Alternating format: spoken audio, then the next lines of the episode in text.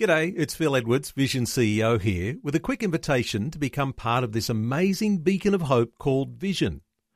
Together we can put our love into action to help people of all kinds build or rebuild their lives on the truth of God. Please consider the part you can play during our upcoming Visionathon appeal, remembering that it's your support that makes Vision possible, including this podcast.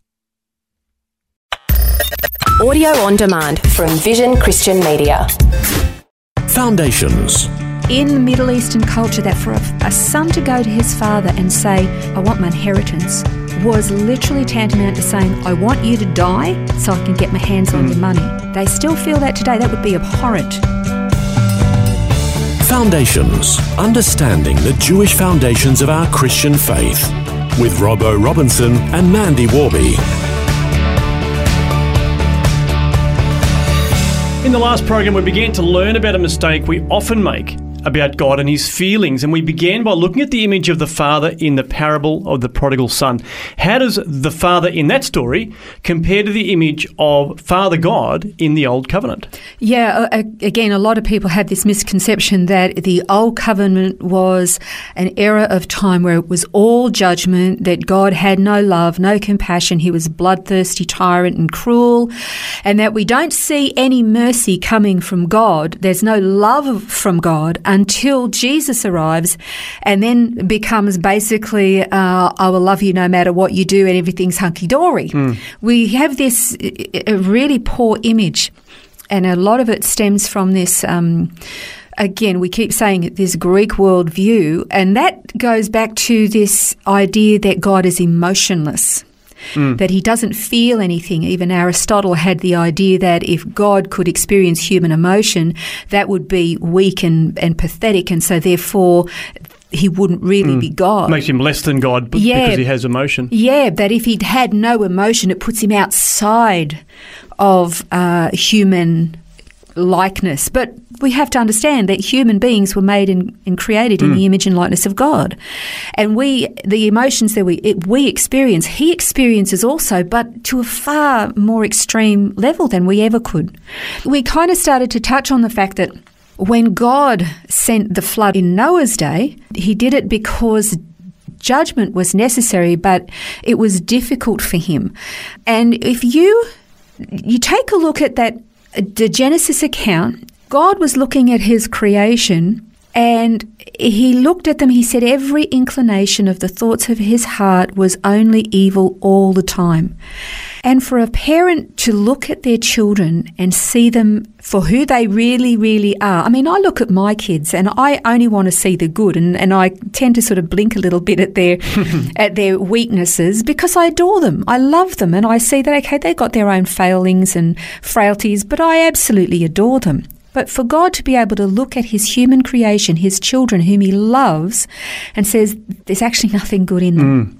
I mean, we don't stop to think about what was going on in his heart. But Genesis 6 6 uses a word that he was, it doesn't actually say in Genesis 6 6 that God was filled with wrath and wanted to pour it all out on his creation. It actually says that God was grieved in his heart.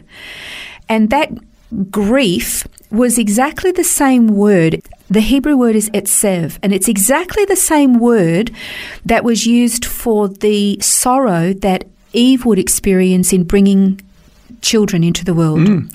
It's exactly the same kind of um, grief and sorrow that was described that Adam would experience in in the hardship of the world. Mm. The world was toiling the, the land exactly, and there was this sorrow. They had lost their unique relationship with God. They mm. had lost the utopia of Eden. They were now living in a sinful world where death was constant and degradation and sorrow. This is what they now lived with. But then after the flood of Noah, which was catastrophic, God says in Genesis 8:21, "Never again will I curse the ground because of man, even though every inclination of his heart is evil from childhood."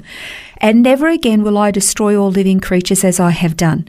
You know, when God can look at his creation and see it as only evil, and yet not extend the judgment that is rightly deserved, what does that express about his heart?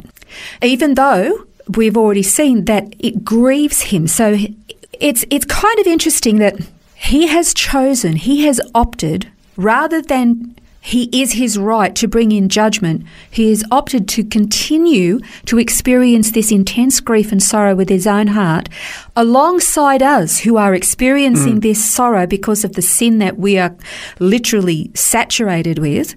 And he is maintaining that grief in his own heart in order to walk alongside us mm. rather than destroy us. Yeah, which really is that mercy thing, isn't it? You know, you said Yeah. that people think that God, there was no mercy from God in the old covenant. Well, that's mercy right there. God has always been merciful. Mm. And the other thing, too, that we often don't see, think about is that when we say, oh, God is a God of judgment, he had to bring judgment. Well, why did he have to bring judgment? How would anybody know what judgment actually looks like until they see it? Mm. How would they know how expensive, how, ex- how evil, how deadly sin is until you see the consequence of it? You don't know how merciful he is until you've seen how he can be judge, how he can bring judgment and then not bring judgment and extend mercy. You don't know what it's like until you've exceed, received mercy. And so we don't know how expensive sin is until we see the consequence of it. Now we then look forward and we go, so he, in, it wasn't plan B. Jesus was not plan B.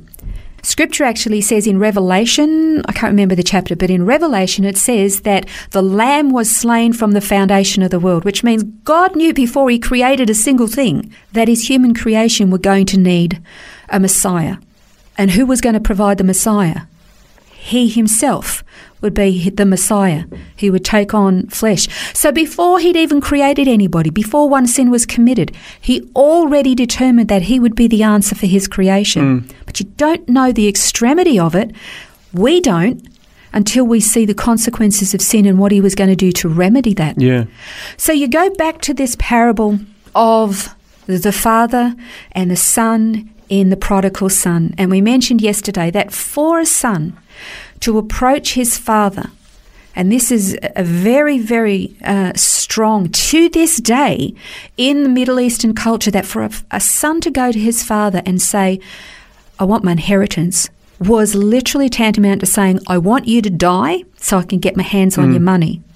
They still feel that today. That would be abhorrent to them. We tend to not think about that. We don't see it that same way. And yet we know that the Father is representative of God and his rebellious Son. We want it all and we want it all now. And we want it at the expense of the life of our Father. We can quite happily do away with mm. him. The grief that he would have experienced. That's us in that picture. And so you see this that God the Father, who ex- as the Father in this story, experiences this incredible sorrow, this incredible pain. He willingly endures it every single solitary day, waiting, longing, hoping, do- doing everything that he possibly can to make sure that the door is wide open so that his son can come home and be reconciled and restored. And then, not only does he forgive, he then lavishes mm-hmm. that's so right. much on his son. And what have we been lavished with? What has the cross of Christ, the blood that was shed for us, what has it bought for us? It's bought forgiveness, it's bought redemption, it's bought eternal security, it's bought immeasurable blessings into our own life. With the word of God, the the the heart, the character, the nature of God explained and revealed in his word so that we can know how to live. This victory that he gives us, uh, you know, uh, the capability to do things we would never in a million years have dreamed of, all because of the love and mercy of the Father, who should in fact bring judgment. I remember reading about a philosophy teacher who was approached by one of his students who asked a ridiculous question about why doesn't God, you know, do blah, blah, blah, blah, whatever it was. His teacher said, You've asked the wrong question. Why doesn't God slay us all in our sleep for the sins we've committed? Mm. He should, but like the father in the parable, he chooses not to because his love for us is so extreme. Well, there's some great food for thought in all that. I'm sure we'll never read the parable of the prodigal son the same way again. Now, in the next program, we're going to be looking at the role of women in the Bible. That's next time on Foundations. This has been Foundations, a look at the Jewish foundations of our Christian faith. For study notes, resources, and more, see vision.org.au slash foundations. Thanks for taking time to listen to this audio on demand from Vision Christian Media. To find out more about us, go to vision.org.au.